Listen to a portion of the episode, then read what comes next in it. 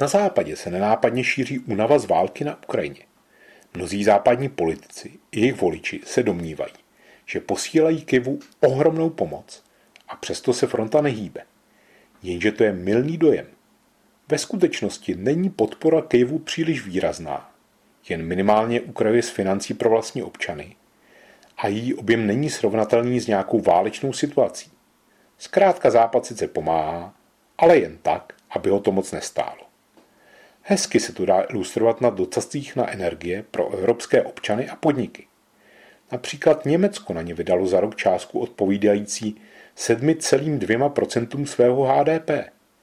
Jeho pomoc Ukrajině pak odpovídala 4 desetinám procenta HDP. Podobný je tento poměr v celém Evropě.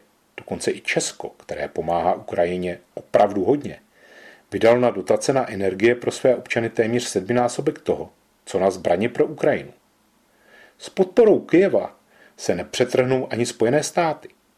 Jejich pomoc Ukrajině, měřeno podílem HDP, nedosahuje ani toho, co vydali za rok na válku v Afghánistánu a jen třetinou toho, co vydali na válku s Irákem.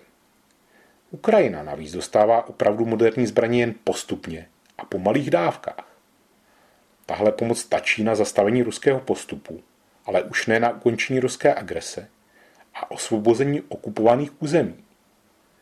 Proč tomu tak je, když západní politici tvrdí, že si přejí vítězství Ukrajiny? Britský historik Adam Tooze v listu Financial Times to přičítá spíše západní neschopnosti či nepochopení reality, než tomu, že by si Západ v obavě z ruské eskalace nepřál vítězství Ukrajiny.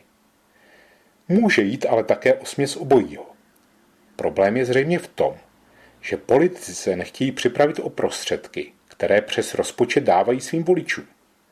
Zohledňují přitom hlavně jejich krátkodobé zájmy. Ve finále bude totiž nakonec dlouhodobá podpora Ukrajiny a odstrašování Ruska stát víc, než kdyby Kiev rychle dostal masivní pomoc. Jenže zkuste tohle vysvětlit voličům.